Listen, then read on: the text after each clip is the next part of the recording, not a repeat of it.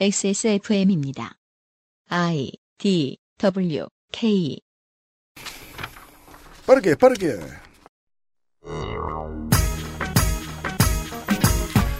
군부 독재도 건드리지 않았던 법원에 박근혜 정권이 손을 뻗쳤다는 정황이 나왔습니다. 이명박 정부 때 당했던 린치를 기억하는 판사들은 이번만은 가만히 있을 수 없다며 맞섰고요. 무슨 일이 있었다 해도 바깥에 잘 드러나지 않는 법원 내부의 이야기를 들려드렸던 4라운드 사법부 블랙리스트 마지막 시간. 원세훈과 한명숙의 판결, 법원과 청와대, 검찰의 대립구도 등이 얽힌 복잡한 사법파동의 그림을 정리해 드립니다. 2018년 3월 마지막 그것은 알기 싫답니다.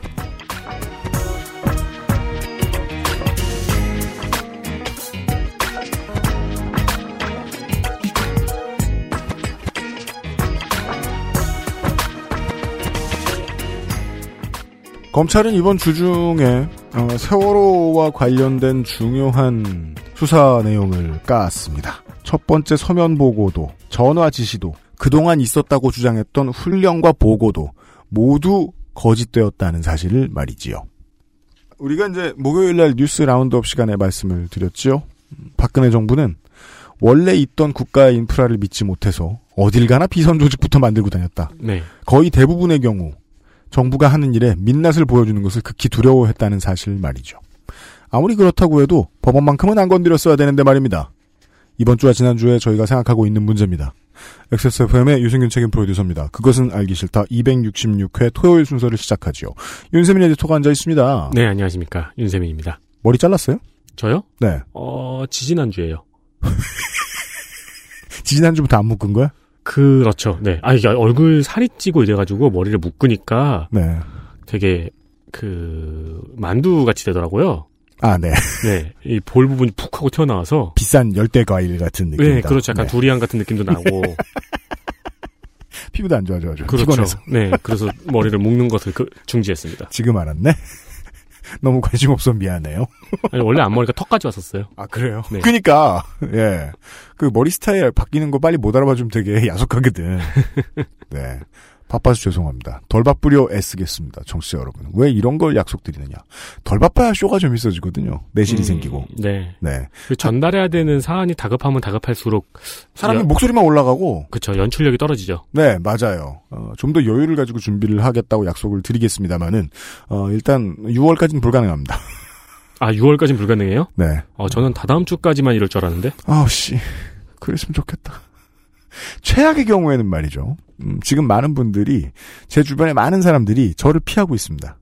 맞아요. 눈, 눈 마주치면 섭외될까봐. 네. 그리고 유피님이 분명히 저한테 누구를 섭외했어! 라고 말씀해가지고 제가 그분을 만났을 때 어, 섭외되셨다면서요? 라고 물어보면 화들짝 놀라면서 아니요! 유피디는 저를 섭외할 사람이 아닙니다. 섭외 안 됐어요! 적어도 지금은! 저를 중히 여기지 않으며 평상시에 늘 무시했습니다. 저를 피하고 있어요. 어, 이유는 굳이 말하지 않겠습니다. 어, 만약에 사람들이 다 피한다. 그러면은 어, 4월에 폐업 신고하겠습니다. 답이 없어요 지금. 아 답이 없는 상황이 어디 XSFM 뿐이겠습니까? 사법부에 대한 얘기의 결론 시간입니다. 광고 듣고 잠시 후에 시작하죠. 박판규 변호사가 대기 중입니다. 그것은 알기 싫다는 관절 건강에 도움을 줄 수도 있는 바이로메드 무르핀에서 도와주고 있습니다. XSFM입니다. 머리, 어깨, 무릎. 안 괜찮으시죠? 관절 건강에 도움을 줄 수도 있는 무르핀이라면 그 노래와 춤 끝까지 할 수 있게 도움을 드릴 수 있어요. 관절 건강엔 무르핀이니까요. 국내 베이커리에서 경험해보지 못한 맛 이탈리아에서 온 케이크 라 파스티체리아 Maestro il pasticcere. La pasticceria. 우리가 예의 바르지 않은 단어들을 쓰기로 했으니까요. 네. 의원님 팟캐스트니까요. 아, 요즘 재미 들리셨어요? 그렇죠. 더 강하게! 사법부가 헌정 질서를 뒤흔들려고 시- 최소 시도한 정황에 네. 대한 이야기 6라운드까지 쉴 새 없이 달려왔습니다. 마지막 시간입니다. 1년 며칠쯤 되셨습니까? 어, 이제 1년하고 한 달 정도 된 것 같습니다. 예. 아, 판사 퇴직 13개월 차. 네. 그쯤 되면 보통 이제 내가 어디 있는지 아직 모르죠. 네. 어, 소초동에 나트륨밥을 드시고 계신 범범인 현진의 박판규 변호사가 오늘까지 나와 주셨습니다. 수고해 주시겠습니다. 어서 오십시오. 예, 안녕하세요. 박판규 변호사라고 합니다. 오늘은 결론에 해당하는 예. 얘기고요. 그, 어, 이 방송을 듣고서 어, 저분이 왠지 내 변호를 잘해줄 것 같아. 그렇다고 해도 어, 법무법인 현진에 연락하지 마십시오. 박판규 변호사는 일 많이 하는 걸 싫어한다고 공공연히 밝히고 있습니다. 그리고 지금도 일이 많다고. 예, 일 많아서 판사 관뒀다라고 공언하셨어요. 네. 그래서 나- 시간 남겨줬더니 어, 법원 연맥이는 글을 쓰고 있기를 제가 모셔다 왔습니다. 네. 예, 뭐 제가 이제 퇴직하고 나서 네. 한 1년 정도 이 사건 관련해서 페이스북에서 글을 올리다 보니까 네. 혹시 제가 그 판사 블랙스의 대상이 아니었냐는 뭐 이렇게 오해를 하시는 분이 계시더라고요. 네. 근데 아니었습니까? 전혀 그렇지 않고요. 관심박. 예, 저는 뭐 그냥 아무에도 주목받지 않는 판사였고요. 그다음에 그걸로 인해서 나온 거 전혀 아닙니다. 이 자리에서 꼭 한번 말씀드리고 싶었습니다. 아, 그, 그 아까 나왔던 단어들 중에 뭐가 있었죠? 아, 박판규 변호사는 아, 핵심 그룹과 유대 관계가 없으면서도 균형 감각을 알 수 없는 법관. 네. 예, 아마 그랬을 걸로. 법관 사회에 상징성이 없는데 정치적으로 편향된 법관. 정치적 색깔이 있는데 오피니언 리더 역할은 할 수 없는 법관. 뭐 이렇게 분류돼요. 예, 블랙리스트는 예. 되지 않은 것으로 보인다. 거기에 여집합인 건 분명합니다. 예, 직접 피해를 입었기 때문에 눈에 그것 때문에 이제 동기를 얻으셔서 하시는 게 아니다. 네, 라는 걸 전혀. 아니고요. 네. 다만 이제 이거 관련해서 많이 노력하시는 판사님들이나 또 개인적으로 이탄희 판사를 잘 알기 때문에 네. 그 뭐라도 좀 도움이 되고 싶어서 하는 네. 거고요. 오늘은 이제 그 김영한 비망록 이야기가 좀 나올 것 같고요. 아, 1, 2차 보고서에 근거해서 결론들을 좀 정리를 해보겠고 상고법원에 대한 설명을 드릴 시간입니다. 네, 지금 제가 이제 이 사건을 지금 사- 이제 올해가 이번이 4회차인데 네. 3회차 동안 설명한 게 이제 첫 이- 인류의 어, 첫 회차에는 이제 이 사건이 작년 3월에 시작돼서 1차 조사가 나올 때까지 네. 3, 4월간의 두 달, 두 달 정도의 이용을 말씀드렸고요. 음. 그 다음에 이제 2회차에는 이제 이탄희 판사가 왜 사치, 사직하게 됐는지, 음. 그 다음에 그보다 앞서서 법원 행정 조직이 어떻게 구성돼 있고, 그 다음에 어, 전문 분야 연구의 중복가입 해소 조치, 네. 자, 다시 말하면 국제인권법 연구의 와해 조치가 어떤 내용인지를 음. 설명드렸어요. 그리고 3회차에는 이제 1차 조사 발표 이후에 전국 법관들이 여기에 대한 반발로 판사회를 주도하고 전국 네. 법관 대표회의가 되고 네. 그리고 김명수 대법원장님이 이제 새로 대법원장을 취임하고 나서 2차 조사가 발표되고 그 내용까지를 쭉 살펴봤으면 그 이제 내용을 아주 드라이하게 타임라인으로 설명을 해주셨죠. 네. 그리고 저랑 피디님이 저희가 난리쳤고요. 외타게 받았고요. 예. 길길이 날뛰었고요. 그 1년간의 일은 이제 이 사건이 벌어졌던 내용들을 설명드린 거고요. 네.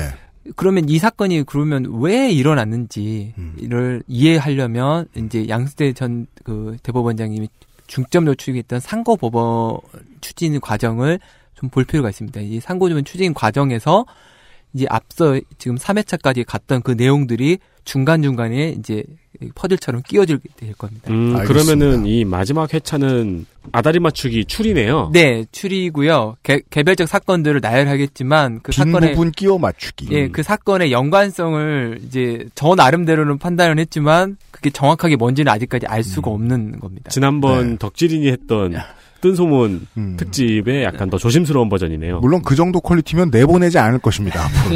그 해설. 상고법원. 상고법원이라는 것은요, 이 흔히 말하는 상고 상고의 개념보다 약간 좀 다른 점이 있어서요. 예전에 이 이야기가 한참 나올 때 슬쩍 들여다보고는 이렇게만 간단하게 기억났습니다. 그렇다면 3심이 아니라 4심을 하자는 것이냐. 예, 그런 말도 있고요. 네. 예. 그, 이, 이제 상고법원의 문제가 나오는 거는, 첫 번째, 이제, 그 대법, 어, 대법원의 업무량이 너무 많다는 겁니다. 음, 너무 많아서, 우리나라 사람들은 되게 이제 3, 4번이 기본이라고 생각하기 때문에, 음, 1심 판사가 한 판, 판결에 대해서 항소하고, 음. 항소한 판, 그, 상소심 판결에 대해 다시 상고를 하게 됩니다. 네. 그 세 번을 보통 받는다고 보통 생각하는데, 뭐 기본적으로 항소는 항상 하는 네, 네. 거의 항상 하고 어, 심지어 제가 이제 다- 민사 단독 판사를 할 때에는 음, 민사 단독 판사를 해서 첫 번째 재판을 여는데 음. 어, 원고가 와가지고 이렇게 말합니다. 저는 이 재판 무조건 대법원까지 갈 거예요. 이렇게. 아직 판결도 안 났는데요? 아니, 그러니까 판결도 나기도 전이고 그냥 오늘 재판 처음 시작했거든요. 처음 시작했는데 그 원고가 이렇게 부르짖는 거죠. 아까 이 재판 무조건 대법원까지 갑니다. 그러다 본인이 이기면 어떡하려고. 그러니까 그 그러면은 분위기가 그럴 거 아니에요. 이제 그 집업에서 1심에 처음 들어갔어요. 음. 첫날은 이제 기소인부 절차 하고 네, 하니까 어, 주민등록번호 자기 부르고 음. 집 주소 부른 다음에 음. 항소 이러다 한다는 거예요. 그러니까 아니, 이제 그러, 그러면은 이제. 당신은 중요하지 않아요. 그 사람이, 그 이러면서. 사람이 원고였잖아요. 네네. 그 원고가, 저는 무조건 대법원까지 갈 거예요! 라고 했는데 그 재판이, 어, 피고 유죄로 판결이 났어요. 그러면 예, 예. 이제, 아니야, 저 사람은 무죄라고! 이러면서. 그게 이제 그 민사 재판과 형사 재판의 차이인데요. 이제 민사 재판은 방금 전에 원고와 피고가 서로 소를 걸어서 음. 검찰이나 수사기관 개입 없이 하는 거고 네, 네. 거기서는 이제 뭐 승소와 패소만 있고요. 네, 네, 네. 유죄 무무죄를 가리진 않습니다. 아, 네. 이제 네네. 형사에서는 이제 검사가 기소하고 음. 피고인이 방어하는 입장이어서 음. 음. 거기서는 뭐 자기는 뭐 대법원에 가겠다는 말을 하지는 않습니다. 음. 근데 민사 재판의 경우에는 음. 이제 왠지 질 것 같다고 생각하는 당사자가 나는 무조건 대법원까지 갑니다. 이런 식으로 이제 해서 하는 경우가 많습니다. 그래서 서교 변호사가 그런 얘기를 했죠. 그 1심에 승복하는 비율 매우 낮겠죠. 네. 근데 그게 높 다는 거는 이제 그 지법의 판사들에게 자랑거리가 좀 될 수도 있다. 네, 그렇습니다. 예. 음. 어찌 됐건 우리나라는 그런 대법원에 가서 판단을 받으려고 하는 어 그 국민들이 너무 많기 때문에 네. 예. 대법원의 일이 폭주합니다. 그렇겠죠. 음. 폭주하는데 원래 대법원은 법률심이고 음. 그래서 개별적인 사실관계를 다투는 음, 재판을 하지 않습니다. 원래는. 그럴 시간도 예, 근데 이제 여러 가지 뭐 증거 법칙이나 이런 거를 이렇게 줄타 이렇게 음, 연결 고리로 해서 음. 대부분의 사건이 다 대법원에 가게 되고 음. 대법원이 거기에 대해서 이거는 사실관계를 다루는 주장이기 때문에 판단을 안 하겠다 해서 심지 불속행 기각을 하게 되면 이제 판결 이유도 없이 기각됐다고 해서 언론에서 엄청 이제 비판하게 됩니다. 대법원은. 음. 그러다 보니까 대법원은 밀려오는 사- 상고심을 적절히 처리하면서도 음. 중요 사건에 집중할 수 있는 방안을 찾게 됩니다. 예. 음. 그 방안으로 크게 두 가지가 이해하게 되는데요. 음. 하나가 뭐냐면 대법관을 늘리자. 네. 티오를 늘리자. 예. 또 하나는 대법원 판단 앞에 문지기 재판부를 하나 만들자. 그게 상고법원입니다. 사심 가자. 이게 이제 사심까지는 아니고 이쪽에서 한번 걸러서 올라가면 대부분의 사건이 한 60에서 70%는 심리 불속행 기각이라고 해가지고 판결 이유 없이 그냥 종결됩니다. 대법관 대법원에 올라가기 전에 어, 문틈을 지키고 있는 법원을 하나 만들자. 네, 그게 이제 상고법원 아이디어고요. 대법관이 현재 몇 명입니까? 대법관은 현재 대법원장 한 분이 계시고요. 대법관이 13분.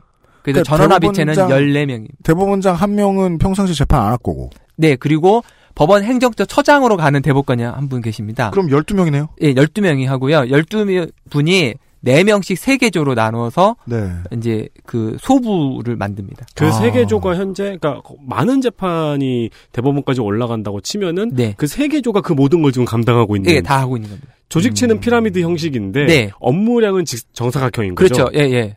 국내 최악의 공무원이네요. 그렇죠. 네, 그래서 그- 그 우스갯소리로 대법관은 임명된 날 하루 기쁘고 6년 내내 고역이라는 말도 있습니다. 음. 네, 엄청난 사건이 많고 그 나이에 할 일 중에선 정말 공무원들 중에 최악일 거라는 네, 생각이 네. 듭니다. 음. 그래서 게다가 요즘은 뭐 이제 대법관으로 나오 퇴직하고 나서도 무슨 돈을 많이 벌 수 있는 길을 가지면 안 된다는 게 전체적인 사회 공감되기 음, 때문에 음.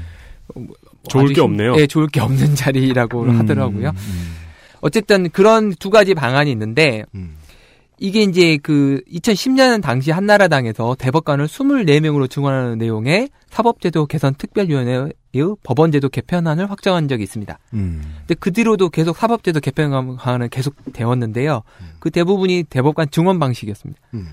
그래서 이제 문제는 대법원이 대법관 증원 방안에 대해서 부정적이었다는 겁니다. 이유가 뭘까요? 그 이유는 대법관을 증원하는 것은 대법관 구성의 다양화를 필수적으로 수반하게 됩니다. 음. 그러니까 모든 여기서 사람은- 다양화라는 건 뭐 정치적인 입장, 뭐 그것도 있지만 이제 가장 중요한 게 법관 출신의 사람만으로 대법원을 구성하기는 어려워지는 거죠. 음. 아, 그래요? 네, 그러니까 그래서 법관 출신이 아닌 검사나 교수, 그다음에 시민단체 변호사 뭐 이런 음. 사람들을 추가적으로 증원되면 그걸 다 또 법원장 출신으로만 만들 수는 없기 때문에 아. 추가되는 사람을 해야 되는데 거기에 대해서 부정적이다는 법원은. 싫겠죠. TO가 어쩌다가 겨우 늘어났는데 네. 결정적인 타이밍인데 그 늘어난 TO가 우리가 평생 굴러야 될 가능성도 그러니까 될까 말까 한 매우 낮은 가능으로 가능성으로 될까 말까 한 대법관이 갑자기 검찰이 되고 막 네. 변호사가 되고 그건 우린 싫다.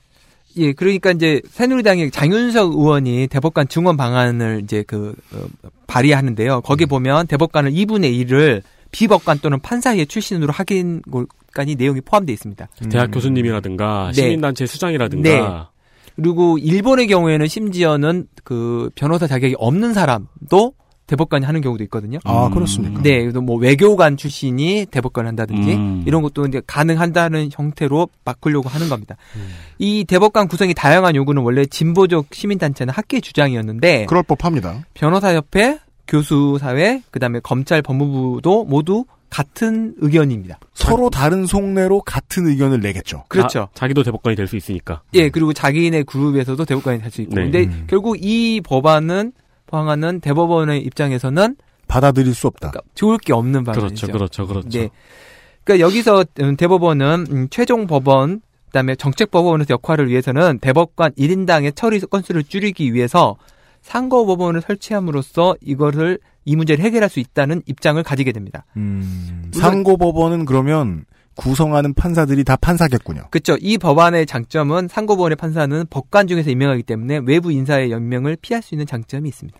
음.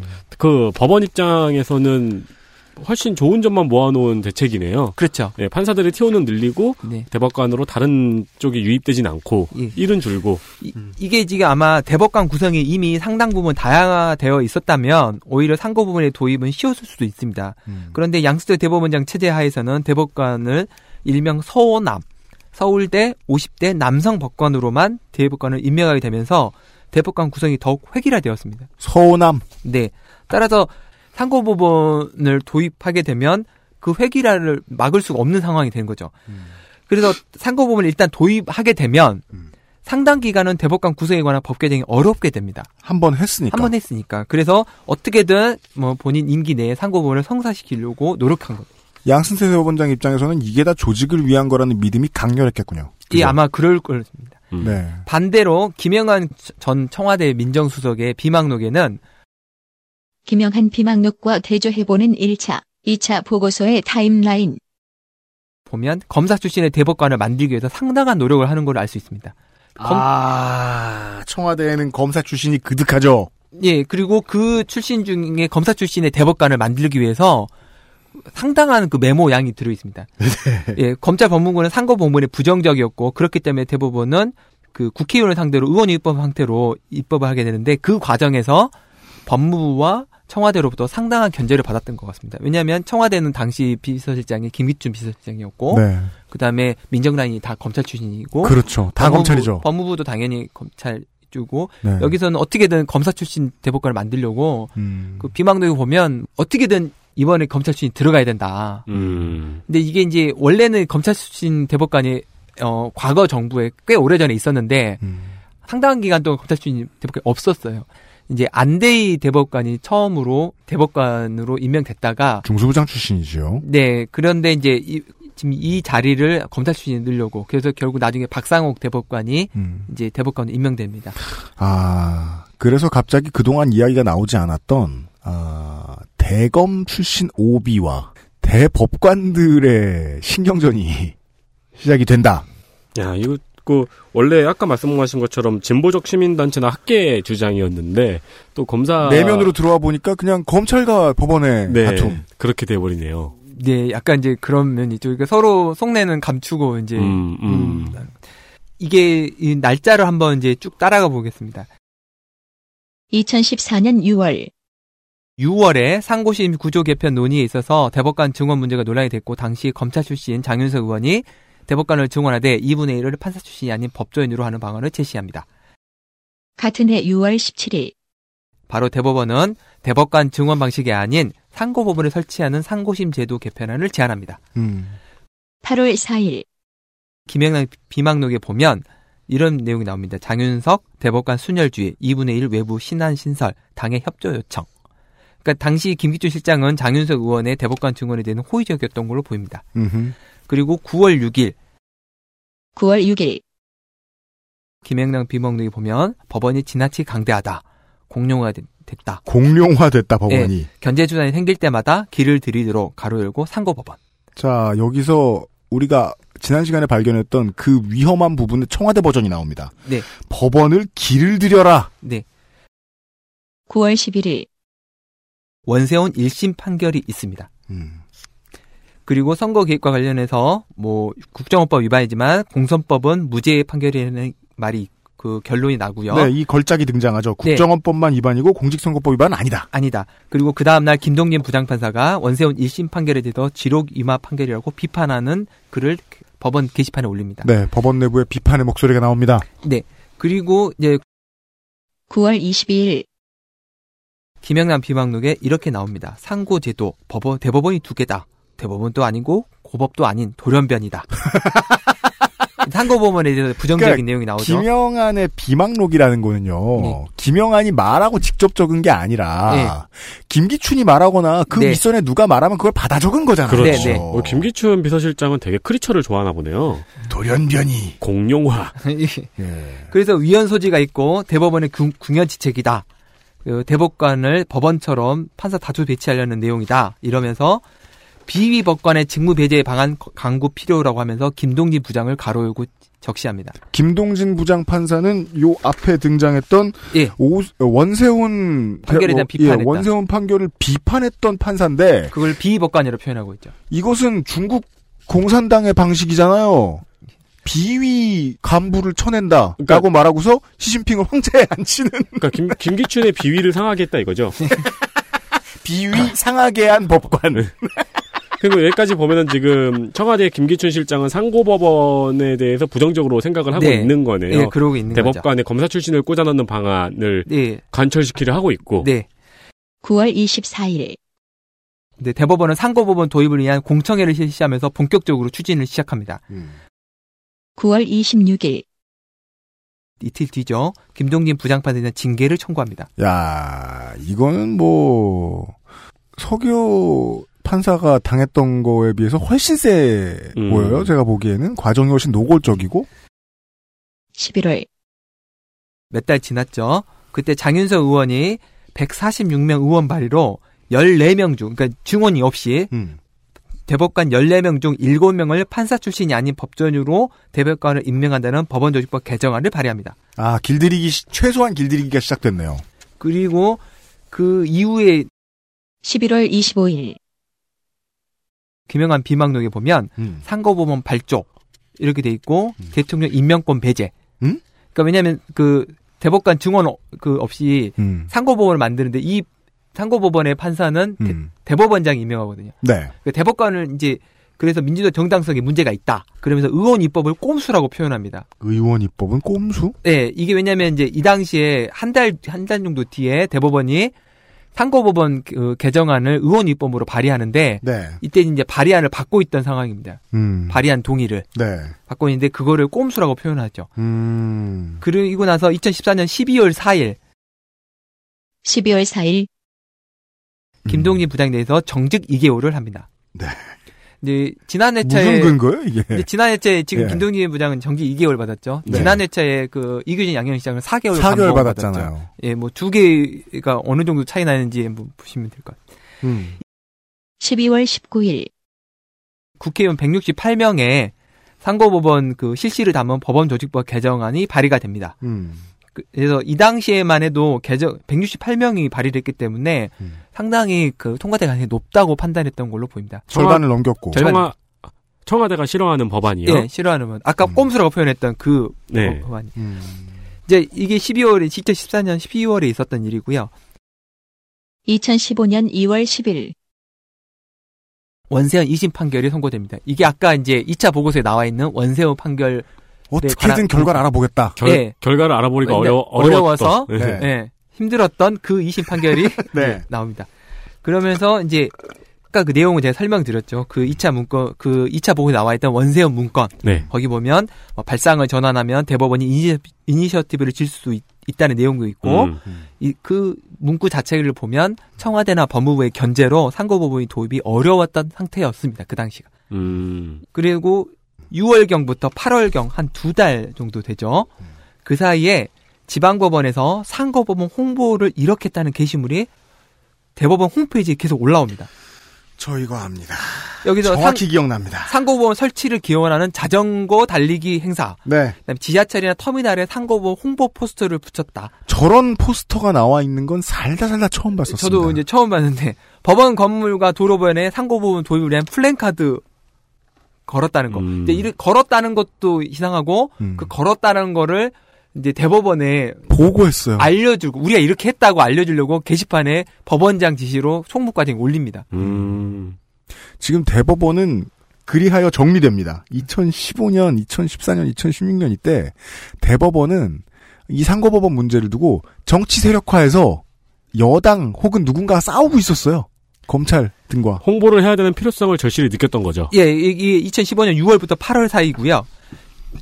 기, 기간 중에 일부 언론에서 판사들이 변호사에게 전화해서 상고법원 설치 찬성을 요청하는 음, 전화를 했다라는 비판 기사도 올라옵니다. 야, 음. 심지어 마케팅도 했어요. 판사들이 변호사들한테. 아웃바운딩으로. 네, 이제 이, 이 판사들은 아마 그 법원장으로 추측됩니다. 음. 왜냐면 이제 일반 판사들은 그런 전화 안 하거든요. 법원장들에게 외판원을 시켰다는 거예요. 그러니까 이제 지금. 스스로 했을 수도 있고요. 네. 네. 네. 근데 이제 이게 그건 잘 모르겠습니다. 이제 여기 지금 요 시기가 중요한데 2015년 6월부터 8월까지 이런 홍보 그 게시물 올라오는데 음. 그때가 바로 2015년 7월부터 9월까지가 인사모에 대한 집중 동향 보고가 이루어졌던 시기입니다. 네. 그렇죠. 네, 그리고 그때가 언제냐면 7월 16일, 원세훈에 대한 상고심 파기 환송이 일어난 날입니다. 음. 그러니까 그 날 때 즈음 해가지고 음. 상고법원이 아마 상당히 그러니까 재촉이 됐던 시기였던 것 같습니다. 네. 빨리 해. 네, 음. 그래서 법원장들은 서로 홍보하고 음. 그 다음에 내부 반대가 있는 인사모는 소리를 죽이려고 어떻게든 동향 파악을 해서 음. 못하게 하고 음. 그 다음에 이제 2015년 7월에 윤리감사실에서 인사모 회원의 활동이 법관의 품위 유지 및 법관 윤리 강령에 유- 저촉되는지에 대한 기초적인 검토를 하는데 위반 사항이 있다고 보기 어렵다는 결론을 내렸다는 게 1차 보고서에 담겨 있습니다. 자, 그건 뜻대로 안 됐어요, 또. 네. 그러니까 지금 이 정도 들으면서 어, 첫 시간에 듣던 게 다시 정리가 되는 게 대법원 혹은 법원행정처 혹은 그 위에 있던 누군가는 그렇게 여유로운 상황이 아니었다는 거예요. 네. 예. 마음이 아주 급했고 예. 내부는 한 목소리를 내줘야 되고 우린 지금 싸울 바깥에 적이 있고 이런 생각에 붙들려 있을 때. 음. 네. 예. 7월 22일, 노컷뉴스에서 이런 기사가 나옵니다. 어, 원세훈 파기 환송 판결이 상고부문을 겨냥한 정치적 판결이 아니냐는 의혹을 제기했다는 기사가 있고요. 법원이 깨갱한 것이 아니냐. 예, 8월 5일, SBS에서 욕망의 대법원 낯뜨거운 상고법원이라는 기사가 나올 정도로 법원장이 앞장서서 각종 홍보를 하는 것에 대해 비판한 내용이 실립니다. 자, 이것은 두 가지 의미를 동시에 가지죠. 대법원이나 법원 행정처가 진짜 어, 욕망을 막 드러낸다. 이것도 잘못됐다라는 뜻이기도 하지만 방송사나 언론사는 이것을 통해서 김기춘의 뜻을 이루어주는 보조 역할도 해주고 있었다 라고. 볼 수 있어요. 그리고 같은 날 노컷뉴스에서도 법무부가 대법관 3명만 늘려도 되는데 하면서 상고법원에 반기를 듣다는 내용의 기사도 있습니다. 자, 이 김영남 비망록에서는 그 김기춘 실장은 검찰 출신을 대법관으로 임명해야 한다고 하면서 검사 출신을 여러 명 검토하는데 거- 대법관 증언으로 검찰 출신을 더 대법관으로 넣을 수 있고 어차피 대법관 구성의 다양한 요구로 인해 증원되는 대법관이 법원 출신이 되기 어렵다고 판단하는 것으로 보입니다. 네. 8월 20일, 이날 무슨 판결이냐면 대법원에서 한명숙 전 총리에 대한 유죄 판결이 확정되는 날입니다. 네. 이 저는 이제 개인적으로 이때 이 확정 판결에 대해서 아마 원세훈 판결 선고 직후에 썼던 문건 같은 문건이 있을 거로 저는 생각을 합니다. 여기서 문건이라 하시면 뭐 도- 각계의 동향이라든지 청와대의 뭐 음. 반응 뭐인데 음. 어쨌든 이 8월 20일 날 이 확정되면서 갑자기 연합뉴스에서 8월 23일자로 8월 23일, 대법원 한명숙 여파 야당 반사법부 기류의 당혹이라는 기사가 뜹니다. 음. 그러면서 9월 2일, 중앙일보에서는 상고법원을 운명을 결정할 법사위에서 반대가 더 많다. 라는 기사가 나오면서 아, 한명숙 전 총리에 대한 이 유죄 판결이 야당이 법원에게 등을 돌리게 만들었을 네. 것이다. 네 아마 그런 걸로 보입니다. 음, 그러면서 지금 요 분위기가 갑자기 이제 아까 말씀드린 7월 경부터 음. 6월부터 8월까지 엄청나게 막 홍보를. 그막 채찍을 음. 해고 막 달려오고 그럼 야당도 바보가 아닌 이상 잘 알고 있었을 거란 얘기네요. 지금 예. 법원도 정치 세력이네 지금. 어쨌든 그런 과정에서 인사모도 막 이렇게 동양 보고하고 막 하다가 음. 갑자기 이제 8월 20일 날 한명숙 총리 판결이 내려지는 이후로서 분위기가 싸늘해지는 거죠. 음. 그러면서 이제 9월 경까지 있었던 그 인사모에 대한 동양 보호도 그때 중단이 됩니다. 음. 아까 제가 이제 이, 이 전회차를 들어보시면 알 음. 겁니다. 9월까지 집중됐었는데 기운이 빠졌군요. 기운이 빠진 거죠. 음. 그리고 나서 2015 야당이 년- 돌아섰대 어쩜 좋아 이러면서 10월 27일 대법원은 상고법원 도입의 부정적인 법 사이에 특별재판부 도입 방안을 제시합니다. 이제 방안을 바꾼 거죠.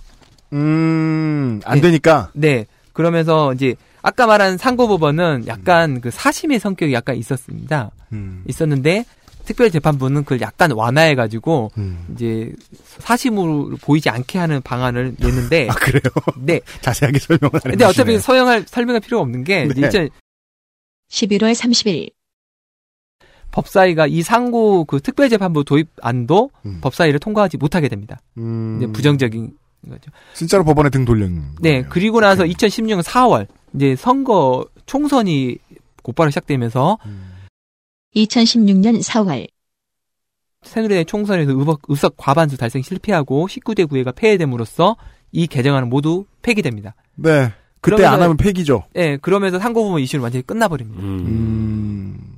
음. 다음번에 다시 들고 나오기 전까지는 이제 네. 무덤 속에. 이 지금 여기까지가 이제 상고부문 이슈에 관한 건데 결국 2016년 4월에 완전히 끝나는데 이제 이 과정에서 이제 아마도 비협조적이었던 연구에 음. 에 대해서 행정처가 적대적인 어떤 감량을 지녔던 걸로 보입니다. 자, 확실히 크게 보면 악의 세력이 없다는 아, 그러니까 악의 세력의 진한 그림자 이런 게 안 보여서 되게 좋고 명징하게 보는데 도움이 되는 것 같아요.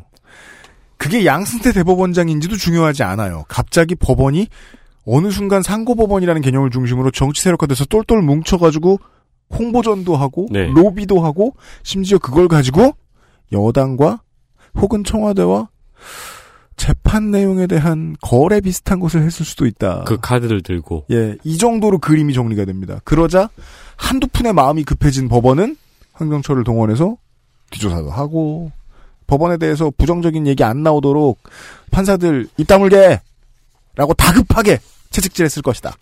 이제 정리가 됐습니다. 예. 그리고 남아있는 결론에 해당하는 이야기들을 잠시 후에 광고를 듣고 들어보시죠. XSFM입니다. 튀기지 않았다. 굽지 않았다. 볶지 않았다. 얼리지 않았다. 원적에선 복합 건조로 만들어낸 과일 그 이상의 맛. 오감 만족 과일 스낵 푸르넥. 콕 집어 콕. 믿어도 되는 김치를 찾을 땐 콕 집어 콕. 햇서 빙진 김치. 재료부터 공정. 유통까지 안심. 직접 구매한 재료로 만드니까요. 그러니까 김치가 생각날 땐 콕 집어 콕. 민주국가에서 법 하나 넣고 에, 법 다룬다는 게 장난이 아니긴 아닙니다. 네. 예. 법원이 일반인들이 보기엔 얼마나 세 보입니까? 법원이 법을 바꾸고 싶은 게 생겼어요. 근데 법원은 법을 바꿀 수 없어요. 법을 다루긴 하지만 예. 한번 해보려고 애를 몇 년 썼네요.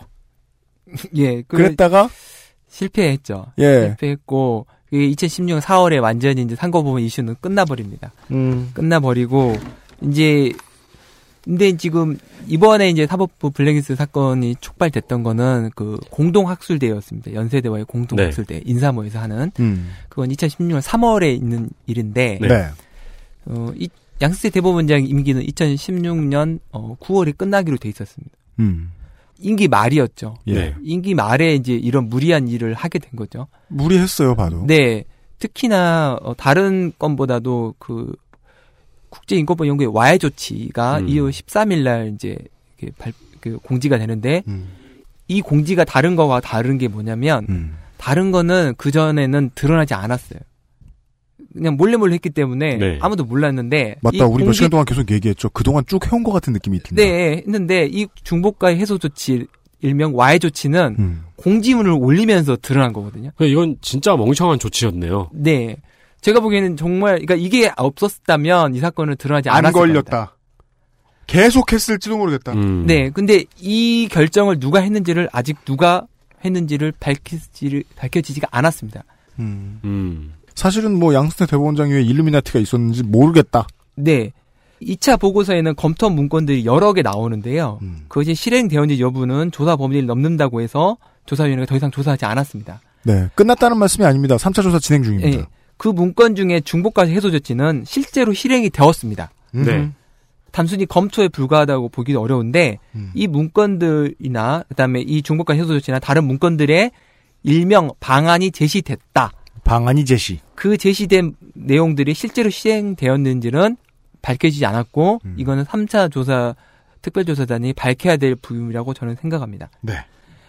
그 다음으로 조- 조사대당 PC에서 임종원 전 차장 PC가 가장 핵심입니다. 그렇습니까? 네, 임종원 전 차장은 기획조정실장으로 행정처에서 3년, 음. 그다음에 해- 법원 행정처 차장으로 1년 7개월을 근무했고 이 사건과 관련된 모든 의혹에 다 연관돼 있습니다.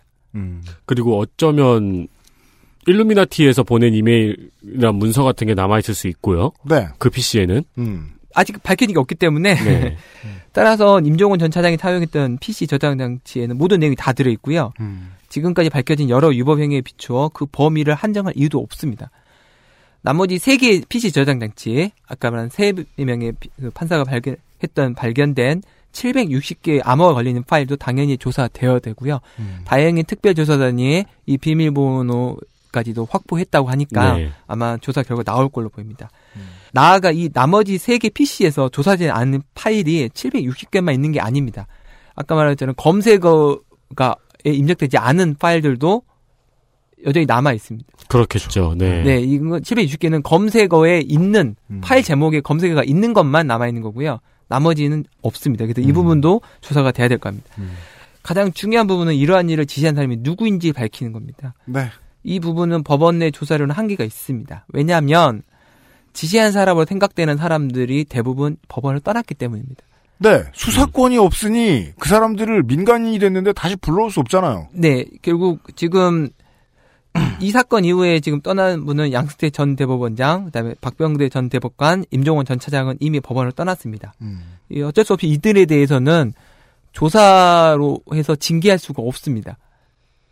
왜냐면 법원을 떠났기 때문에. 그러면은 따라서- 이거는 수사기관이 나서서 네, 결국 형사 고발이 이제는- 불가피하고요. 정치 세력으로서의 부끄러운 말입니다만 정치 네. 세력으로서의 법원으로 보자면 맹수한테 던져줘야 돼요. 약간 뭐 아까 아, 프로한테 줘야죠. 프로한테. 그래서 형사 고발이 불가피하고 수사가 기관에 의한 수사가 이루어져야 할 부분입니다. 저는 뭐 고위공직자 비리 수사처가 아마 조석기 설치된다면 이곳에서 이 사건을 수사하는 게 가장 맞지 않을까. 음, 공수처에서. 네. 공수처의 게시 작품으로 쓰면 어떨까? 네. 음, 네, 알겠습니다. 음. 예. 제가 이 사건에 관련해서 준비한 거는 여기까지입니다. 네. 뭐 좀, 마- 이렇게 오랜 시간 설명을 들었는데 이게 이- 이해가 되실지 아니면 저 혼자만 떠든 건지 잘 모르겠습니다. 근데 어쨌든 저희도 잘 모르겠습니다. 반응을 아직 못 근데 봐서요. 진짜 굉장히 조심스럽고 굉장히 드라이하게 내용을 쓰고 전달해 주셔서요. 음. 예. 이뭐 좀 뭐 그것까지 소화할 수 있습니다. 시간상. 아니 근데 이 부분은 이제 안 하는 부끄러워서 네, 네. 제가 읽어드릴까요? 아니 아니. 예, 예. 결론을 아니, 되게 진심을 담아 구구절절 쓰셨는데 예, 그걸 예. 스킵하시네요. 예, 예. 아니 근데 이거는 네, 어떤 뜻인지 알겠습니다. 네, 음, 그 네. 뭐 시간이 좀 남으면 네. 이 이야기를 꼭 한번 해보고 싶긴 한데 뭔데요? 어 2013년 봄에 전국 네. 그 신입 신임 부장 판사들이 대법원에 모인 일이 있습니다. 이제 매년 부장 판사가 새로 이제 승- 부장 판사로 되면 음, 대법원에 이제 전체 모여서 음. 약간의 뭐 뭐 이제 세레모니 같은 걸 하게 됩니다. 그래요? 네, 신임 뭐- 부장판사란 말 되게 신기하네요. 신입 병장 같잖아요. 그 신입 어, 그렇죠. 네, 약간 대대장. 이제 네, 네. 약간 뭐 배려 차원의 의- 의전이라고 보시면 됩니다. 근데 그 당시 이제 양세 대법원장이 이들 신임 부장판사들한테 그 신문 칼럼 하나를 프린트물로 나눠줍니다. 어떤 내용이었을까요? 이제 그 내용이 뭐냐면 이제 가르시아 장군과 로안 중이의 이야기라는 칼럼입니다. 이거를 아마 인터넷에 검색해 보시면 뭐, 뭐 약간의 기사 내용이 나오는 그 음. 이야기 나오는데 이야기는 이렇습니다. 미국에서 반군 지도자 가르시아 장군에게 밀서를 전달해야 되는 상황이 있었습니다. 그런데 장군이 정부군을 피해 매일 은신처를 바꾸고 있어서 음. 도저히 밀서를 정할 방법이 없었습니다. 음. 그때 정부 관계자 한 사람이 이런 임무는 로한 중이에게 맡기면 된다. 그래서 로한 중이를 불러서 가르시아 장군에게 밀서를 전달하고 지시를 합니다. 음. 로한 중이는 아무것도 묻지 않습니다. 뭐 이 밀서가 무슨 내용인지는 당연히 안 묻고요. 음. 가르시아 장군이 어디 있는지도 묻지 않습니다. 아, 그 로안 중이라는 사람은 뭔가 저 제임스 본드나 제이슨 본 같은 음. 예, 그래서 이 로한 중이는 아무것도 묻지 않고 스스로 방법을 찾아서 얼마 후 그 밀서를 가르시아 장군에 전달하였다는 이야기입니다. 음. 근데 이 이야기는 경영학의 인재상에 관한 에피소드 중에 하나이고 유명한 이야기라고 합니다. 그렇죠. 그 주로 이- 인용되는 걸 보면 음, 뭐 교회나 음. 혹은 군대 조직에서 많이 이용, 음. 인용되는 이야기인 걸로 네, 같습니다. 목표를 설정해주면 과정을 묻지 않는 실무자. 네. 로한 중이는 조직의 목표를 위해 스스로 전략을 수립하고 그 음. 목표를 마침내 달성하는 창의적이고 추진력의 인재로 표현됩니다. 근데 경영학 시간, 저는 경영학을 미워하지 않습니다만 경영학 시간에서는 공부할 게 많은데요. 그냥 법무의 입장에서 들으면 저는 사자성어로만 정리됩니다. 하라면 해. 음. 이거를 윗사람이 아랫사람한테 보여줄 만한 칼럼은 아닌데요. 예, 그래서 이 대법원장이 이 칼럼을 신임 부장판사들에게 프린트문으로 나눠줄 이유는 로한 중이 같은 사람이 되라는 겁니다. 시킬 테니까 편지는 열어보지 말고 전달만 해라. 이 저는 그 이야기를 그 당시에 듣고 로한 중이 같은 인재가 조직의 목표 달성을 위해서 창의적이고 추진력 있게 행동하겠지만 이런 사람들이 법관의 독립이나 재판의 독립 따위를 묻거나 따지지는 않을 것 같은 생각이 음, 들어서 음. 매우 이상하게 느꼈어요. 어, 그런 뭐 어, 그러네요. 아니, 재판을 열심히 하라는 말일 수도 있고 방- 내부에 흔들리지 말고 법관이 신경 쓰고 그들의 이익을 위해 복무해야 하는 조직은 아주 열심히 세주면 국가나 국민밖에 없지 않나요? 그 그래야 될 것 같은데 이 이야기는 아무리 생각해도 저는 음, 독립된 재판을 하는 네. 판사가 가져야 할 인재상은 전혀 아니지 않나. 아니죠. 판사가 법원 조직을 위해서 무엇을 하라라고 가르칠 수 있는 사람이 있다니 불경스럽습니다. 이 이야기를 듣고 나서 양승태 대법원장이 법원 행정처를 어떤 판사들로 채웠을 것이고 아. 어떤 판사가 우수하다고 칭찬했을지가 네. 추측이 되는 겁니다. 음. 그리고 그 판사들에 의해서 실은 이 모든 사건들이 일어났다고 저는 생각합니다. 대법원장이 로완 중이 같은 법관을 만나면 이야기해 주었을 하나의 목표는 사법 정의 이런 게 아니었을 거예요. 상고법원이었겠죠. 그러니까 모든 게 다 조직의 그러다, 이익이었다고요. 조직의 이익. 그러다 보면 시시콜콜해요. 아, 네. 근데 진짜 아, 이 법원이란 조직이 굉장히 독특하네요. 유사한 조직을 우리나라에서 찾을 수 없을 정도로. 예, 그렇죠. 네. 폐쇄적이면서도 보수적이면서도 각각의 독립성은 또 최대한으로 인정을 하고. 예. 음. 저는 그 법원이 그런 어떤 그러니까 독립성을 유지하기 위해서 굉장히 많은 노력을 했습니다. 그게 쉽지가 않죠. 네, 그리고 제가 법원에서 10년은 근무를 했지만 네. 그 전에 10년 선배들이 이제 선배 법관들이 했던 문화들과 또 저희가 했던 문화들은 완전히 또 다릅니다. 음, 그렇겠죠. 네, 그리고 어떻게 보면 저희들 같은 경우에는 이제 제가 근무하는 동안에 저는 배석과 단속 판사로 근무했지만 그 과정에서는 가능하면 어 모르는 외부 사람을 잘 안 만났고요. 음. 그다음에 가능하면 뭐 사람들에게 오해를 살 만한 음. 접촉이나 행위 같은 건 가급적 안 하는 게 당연하다고 생각하고 저희는 이제 판사 일을 했었죠. 음. 근데 그러다 보니까 이제 외부에서는 점점 판사를 만나기가 어려워지는 음. 그렇게 되겠네요. 네. 그 제가 네. 다른 판사 하던 분한테 그걸 물어봤을 때 그 답변에 놀랐어요. 이런 것들은 선배들이 가르쳐 주냐? 선배들이 그런 지식을 쌓는데 개입하지 않는다. 음. 라는 답을 하는 거예요. 그냥 원칙 한 줄 어디서 읽고 연수원에서 듣든 그 다음에 알아서 스스로를 지켜라. 대개는 저 이제 배석 판사로 한 5년에서 7년 정도 근무하는데 이제 주로 이제 부장 판사들이 연차가 훨씬 높기 때문에 한뭐 십몇 년, 20년 정도 차이 나는 부장 판사님들이 이제 어떻게 해야 된다, 뭐 이렇게 된다, 설명은 이제 해주고 보고 음. 배우는 건데 되게 이제 배석 단독 판사들은 뭐 또 그 1세대하고는 좀 다릅니다. 가급적 이제 외부하고는 접촉을 잘 안 하게 되고 실은 그것도의 문제도 있습니다. 실은 문제 있죠. 예, 외부하고 접촉 안 함으로써 판사 출신 국회의원 만나면 그렇게 바보들이 없어요. 제가 음. 아 이거 사석에서만 하는 얘기인데 윤세미한테는 되게 많이 했거든요.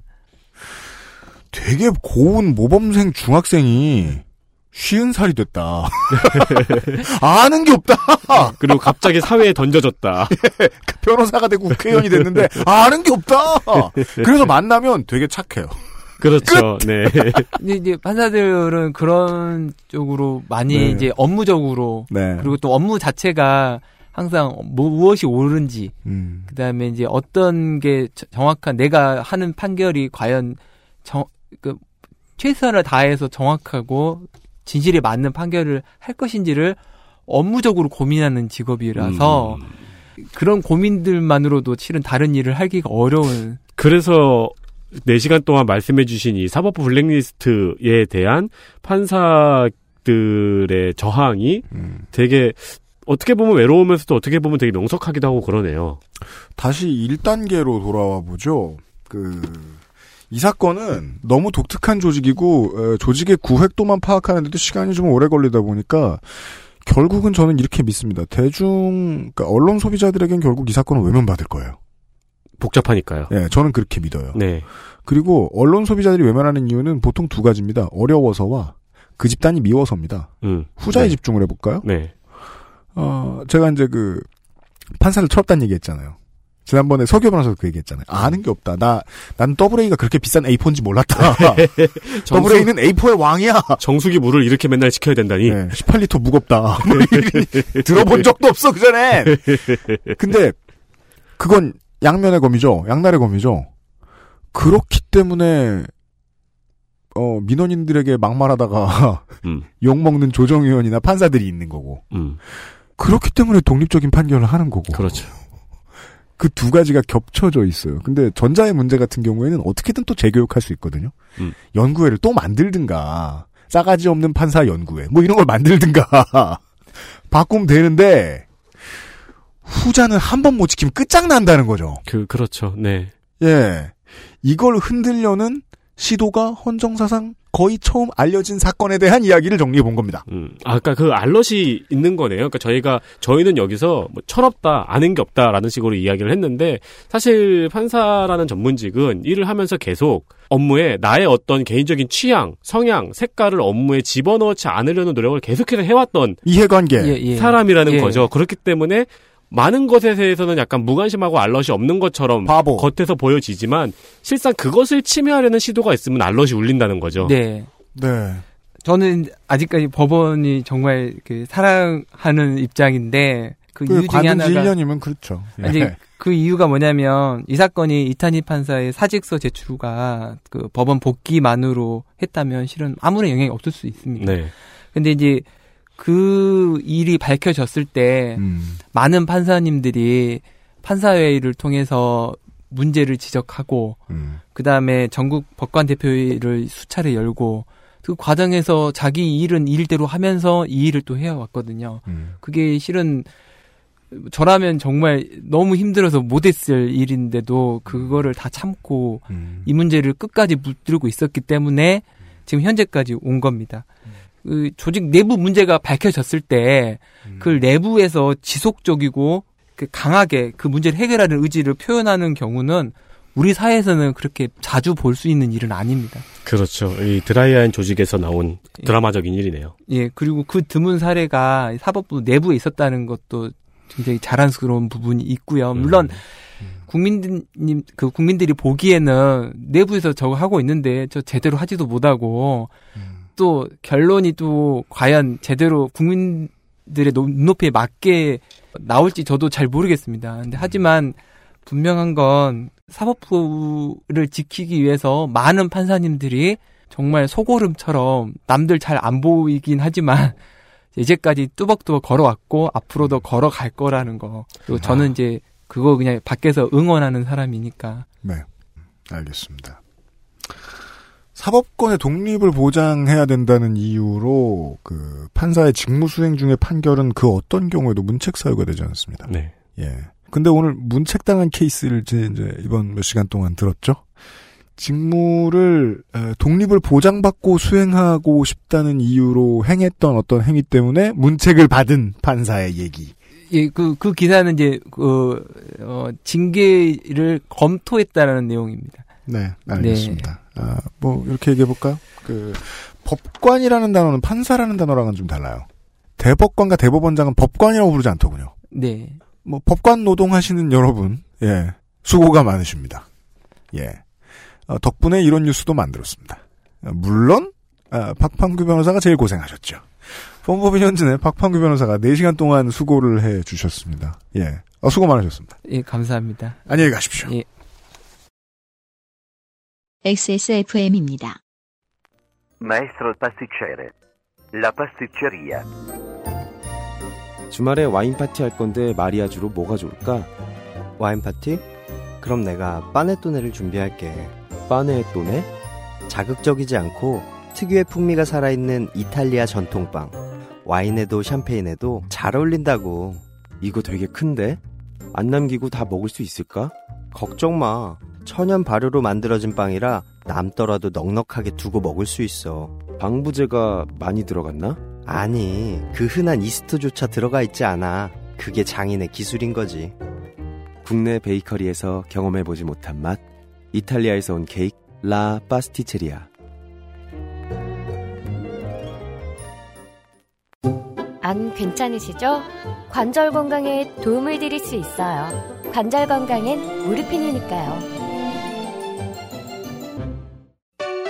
제주의 신선함에 달콤함을 더하다. 과일 그 이상의 맛. 오감 만족 과일 스낵 푸르넥 감귤 초코.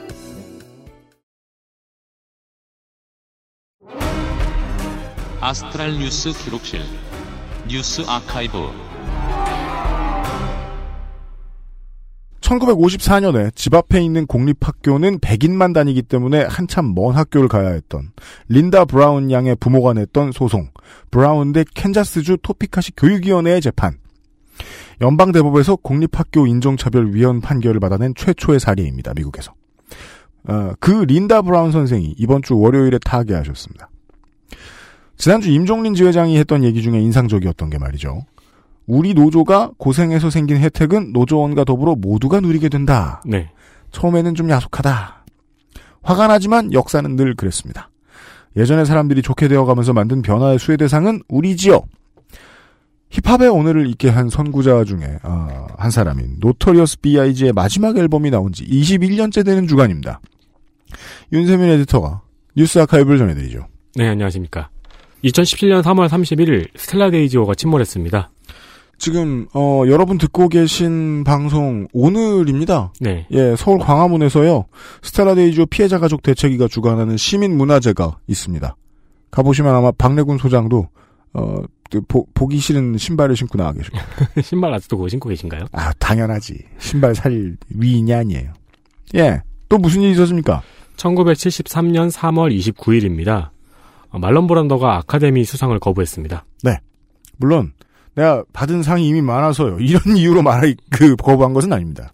어, 헐리우드 영화가 미국 원주민을 다룬 방식에 항의하여 아카데미 수상을 거부한 것인데요. 그렇습니다. 네, 그 아카데미 수상 아카데미 시상식에서도요. 말론 브란더를 대신해서 원주민 리틀 페더 공주가 말론 브란더의 연선문을 들고 와서 거부 의사를 밝혔습니다. 네. 사실 이 양반은 30대에 이미 칸이랑 오스카를 둘 다 받아서요. 그렇습니다. 상이 더 네. 가구가 부족하다. 그 그렇죠. 네. 네. 아 그리고 2002년에는 할베리 할베리가 흑인 네. 최초 여우주연상을 받았는데 네. 이때 수상 소감이 너무 길어서 주최 측에 끊으라고 신호를 줬나 봐요. 음. 그러자 할베리가 버럭하면서 이 상을 받는데 74년이나 걸렸다고요 라고 외친 적이 있었습니다. 네. 유명한 장면이었습니다. 네, 한편 에미상에서 흑인 최초의 여우주연상은 2015년 비올라 데이비스가 수상했습니다. 한참 더 걸렸다는 얘기죠. 그렇죠. 2002년 할리베리 얘기를 해줬는데요. 해드렸는데요. 아, 같은 해에 아카데미 남우주연상을 수상했던 사람이 어, 덴젤 워싱턴 선생입니다. 네, 그 당시에 출연작인 트레이닝 데이. 덴젤 워싱턴 선생으로서는 이례적으로 악역 주인공으로 나왔죠. 네, 근데 이게 원래 이 사람이 이미 이전 10년 전에 1991년에 아, 말콤 X의 주연으로 네. 유력시 됐어요.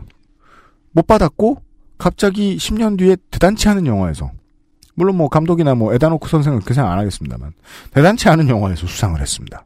그 당시에 지배적인 언- 여론은 그거였습니다. 유색인 종 쿼터가 이제 걸렸다. 음, 조연상은 종종 있었어요. 음. 근데 86년쯤에 에디 머피가 그 시상을 하면서 농담으로 흑인한테 20년에 한 번씩 상을 주니까 음. 내가 상을 받으려면 아마 2006년쯤에 받을 것 같다라고 이야기를 했어요. 네. 근데 실제로 주연상은 에디 머피의 말과 거의 비슷한 시기에 받게 네. 됐죠. 그리고 에디 머피는 아니었습니다. 네. 많은 이들의 예상대로. 83년 4월 서울 방일물산에서 영업부 외부사원으로 일하고 있던 이경숙 씨가 택시에 치이는 교통사고를 당했습니다. 네. 이 교통사고로 다리를 다쳐서 일을 할 수 없게 되자 이경숙 씨는 택시 소유자에게 퇴직 연령인 55세까지 회사원으로 받을 수 있는 3,550만 원을 배상하라고 소송을 걸었습니다. 음흠. 그러니까 뭐 승진, 퇴직금까지 전부 계산한 금액이었습니다. 어마어마하게 상징적인 사건입니다. 85년 4월 1일 재판부는 재판부는 1심에서 우리나라 여성의 평균 결혼 연령인 26세부터는 가사노동에 종사하는 것으로 봐야 한다. 면서 26세부터 55세까지는 일반 도시 성인 여자의 평균 임금인 하루 4천원으로 인정한다면서 846만 원만 지급하라고 판결을 내렸습니다. 그렇습니다. 조영래 변호사가 무료로 항소심을 진행했습니다. 사실 피닉스라는 별명은 조영래 변호사, 고 조영래 변호사에게 붙여드리는 게 맞을 것 같아요. 정말이지 어, 깜깜한 데면 어디나 나타나 있거든요. 네. 당시 기록을 보면 말이죠.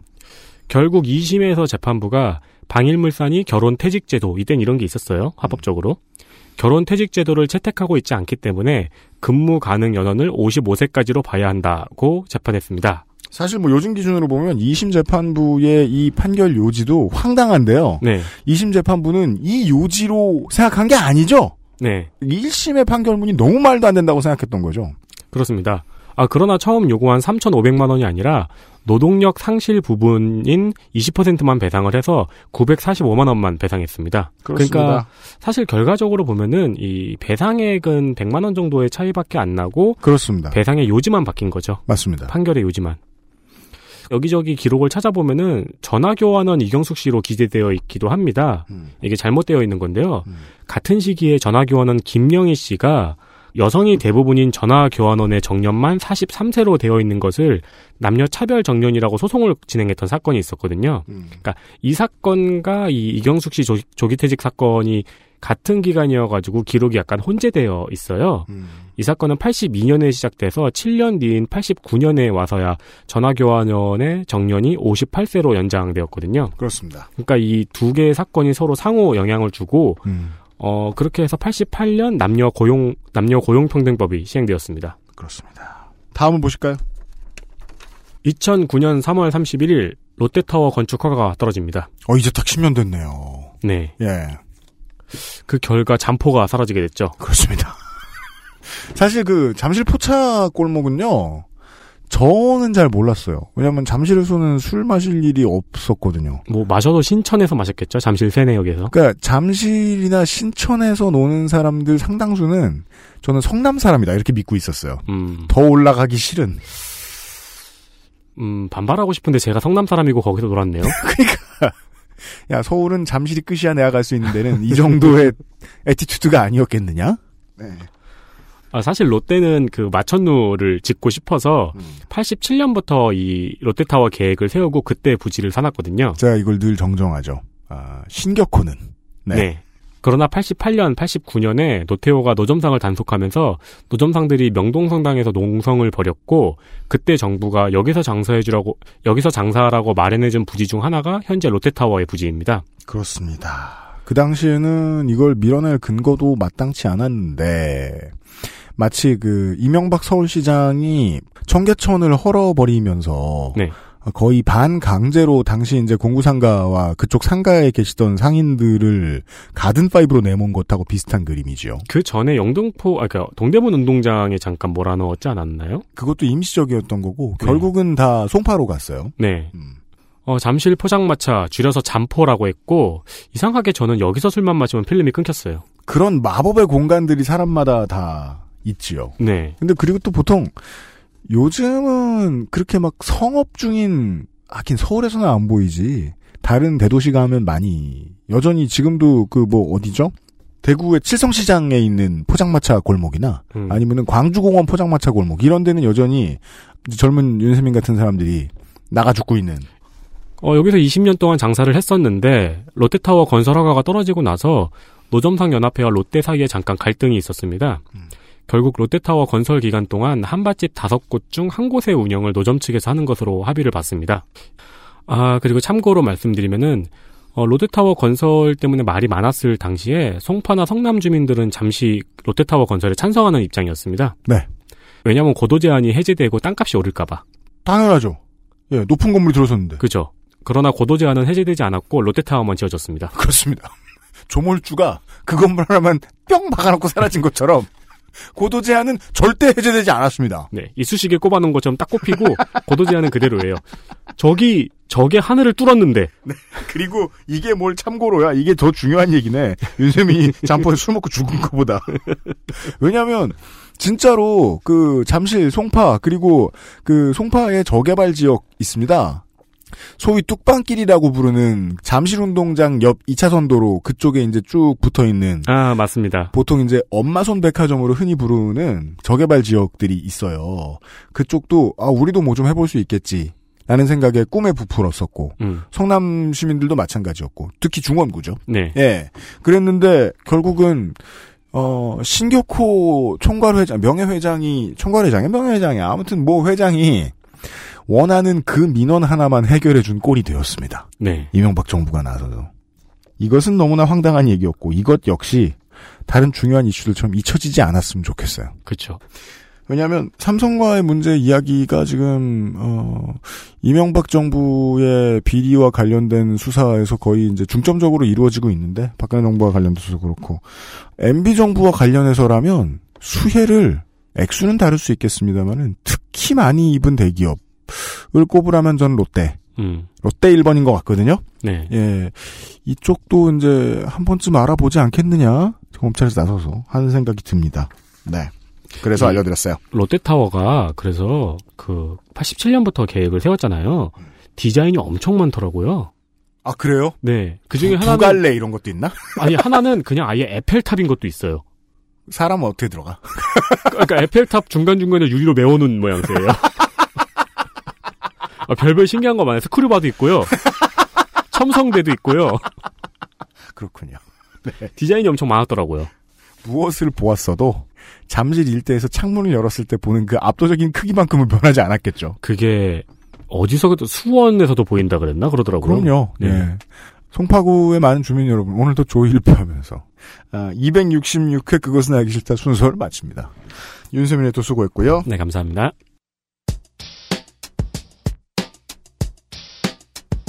물론 만들 때는요 모든 청취자 여러분들이 가급적 알아들으실 수 있게 만들었으면 좋겠다라고 생각하고 만들긴 만드는데요. 네. 그냥 투머치 토커가 우리가 지금 이경영 문학인을 생각하면 안 되고 그냥 아무 투머치 토커나 나와가지고 그 사법 파동을 얘기하면 안 된다고 생각해요 저는. 그 아니 뭐 지식 장사도 하나의 직업입니다만 언제나 그 지식 장사가 전업인 사람들하고만 일하면 안 된다고 믿거든요. 네. 그래서 가끔 방송에는 적합하지 않은 마음이 급한 개 까인다 진짜. 방송에 나오시기엔 너무 마음이 급하신. 네. 매- 매우 빠른 법원에 적합한 네. 뭐 뭐 있을까 경범죄에 관련된 아니 근데 그래서 예. 어, 청취자분들께는 좀 죄송한데 저는 원고를 보잖아요. 음. 근데 이제 이 원고의 문체가 음. 이 저는 이 직업이 만들어내는 문체 같은 게 되게 항상 좀 멋있다고 느껴지거든요. 그래요? 판결문 같아요? 예, 약간 그 모호하게 확정적인 문장들 있잖아요. 그 문체들이 좀 멋있다고 느껴지더라고요. 어, 매우 긴 판결문을 4시간 동안 읽어드렸습니다. 오늘의 이야기에 좀 집중해 주시는 게 좋을 것 같아요. 이 일은 누가 죽고 넘어지고 이런 게 없어 그렇지, 어, 국가 체계의 존립에 대한 심각한 도전이다. 예. 네. 어, 중벌로 다스려야 하는 것 같다. 정도가 중요한 얘기였던 것 같습니다. 예. 어, 사- 블랙리스트의 3차 조사 결과를 앞두고 보내드렸던 그것은 알기 싫다 4시간의 순서였습니다. 예. 박판규 변호사 수고 많이 하셨고요. 너무 바쁘지도 않은데 굶어 죽지는 않는 인생 사시기를 진심으로 바라고 나중에 또 너무 급해서 한 번에 10장씩 30분마다 읽어야 되는 상황이 있으면 다시 모시기로 하겠고요. 다음에는 한 반장 정도 가지고 오지 않을까요? 다음에 그냥 최대한 그냥 그냥 뭐 예능 코너 같은 게 필요할 때 그 구약 성경 빨리 읽기. 근데 빨리 읽기 되게 힘들거든 그 단어가 어려워서. 그거 새벽 기도 가잖아요? 장난 아니에요. 아 그렇구나 거기서 불러오면 네, 될거야. 가끔 통독 대회 같은 거 하거든요. 장난 아니에요. 똑똑대가 있지. 교회에서 불러오면 되겠구나. 아, 알겠습니다. 박방 변호사 필요 없고요. 아, 인사를 드리겠습니다. 다음 주에는 제주 4.3 제70주년 범국민위원회와 함께 만드는 예, 어, 첫 시간 목요일에 보내드렸던 기본교양 4.3 영원한 사과 3시간으로 꾸며드리도록 하겠습니다. 아, 다음 주에 다시 뵙죠. 유승균 PD와 윤세민 에디터 물러갑니다. 안녕히 계십시오. 안녕히 계십시오. XSFM입니다. I D W K